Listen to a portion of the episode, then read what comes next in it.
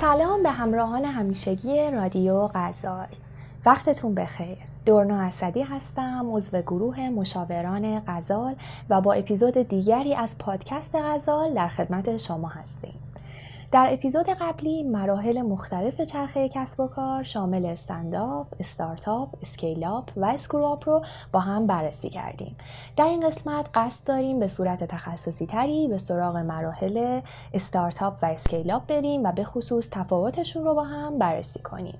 خب اول می‌خوام یه آمار جالب در اختیارتون بگذارم. جالبه بدونید که فقط 11 درصد از استارتاپ های اروپایی 22 درصد از استارتاپ های آمریکایی و تنها یک درصد از استارتاپ های ایرانی عمری بیشتر از 5 سال دارن و به مراحل بعدی رشد می‌رسن. عمده علت این مسئله برمیگرده به توانایی scale کردن کسب و کار و میزان آگاهی کارآفرینان از مفاهیم scale و scale up. بنابراین ما می‌خوایم در این قسمت به صورت تخصصی مفاهیم مرتبط با استارتاپ و scale up رو بررسی کنیم.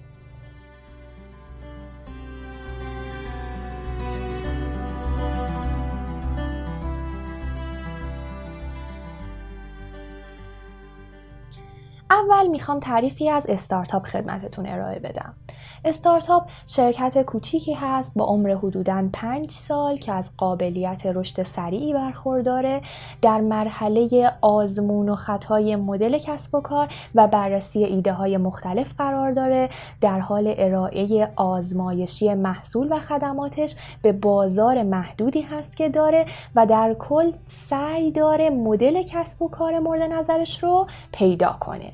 اما scale up چیه؟ scale up شرکتی تعریف میشه که از مرحله استارتاپ با موفقیت عبور کرده و مدل کسب و کار خودش رو به یک مدل مقیاس پذیر و تکرار پذیر تبدیل کرده به این معنی که محصول یا خدمات مورد نیاز کسب و کار در مرحله scale up دیگه با نیازهای بازار مطابقت دارن کارآفرین در مرحله scale up به این اطمینان دست پیدا کرده که مدل کسب و کار دیگه در ابعاد کوچیک پاسخگوی نیاز بازار هدف هست و در صورت بزرگ شدن کسب و کار هم باز پاسخگو خواهد بود.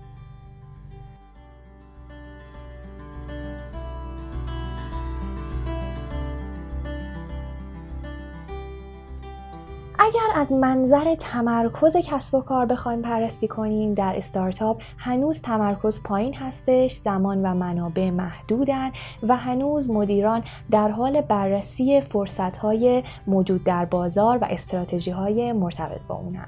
ولی مشخصه اصلی یک شرکت scale up تمرکز بر رشد سریع از جنبه گردش مالی، توسعه نوآوری و البته گسترش بیشتر در بازارهای متنوع و بازارهای خارجی هست.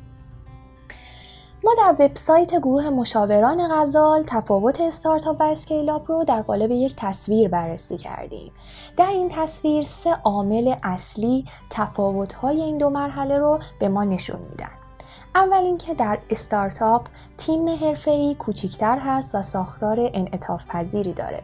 در حالی که در اسکیلاب تیم بزرگتر میشه و بعضا به گروه های مختلفی تقسیم میشه. به گروه های مختلف تخصصی از جمله تیم مالی فناوری اطلاعات منابع انسانی و غیره. چه بسا که نیاز باشه تیم مدیریتی هم از جنبه تخصص های مختلف پیچیده تر بشه.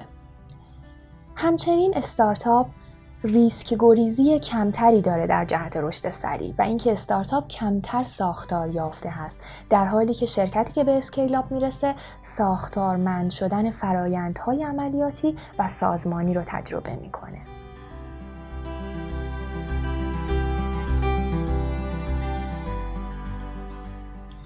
نکته مهم دیگه در تفاوت این دو مرحله در زمینه چالش ها و مسائلی هستش که باهاش روبرو هستند.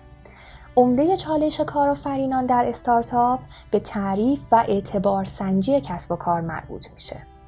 در حالی که در شرکت های اسکیلاب مسائل اولیه کسب و کار برطرف شده جایگاه کسب و کار و برندش در بازار مشخص شده و هدف اصلی متمرکز بر رهبری بازار و رشد سریع هستش. منظور ما اینجا از رشد سریع چیه؟ رشد سریع در اینجا رشد تصاعدی درآمدهای شرکت بدون افزایش هزینه ها هست. یا اینکه حداقل هزینه ها صرفا به صورت خطی رشد داشته باشن.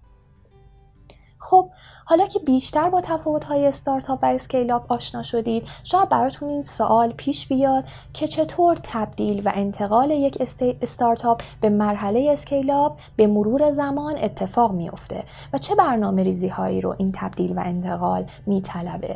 این انتقال و تغییر خودش یک دوره گذار و مرحله انتقالی رو شامل میشه که ویژگی های منحصر به خودش رو داره و خب سعی داریم که در اپیزودهای بعدی به تفصیل اون رو مورد بررسی قرار بدیم.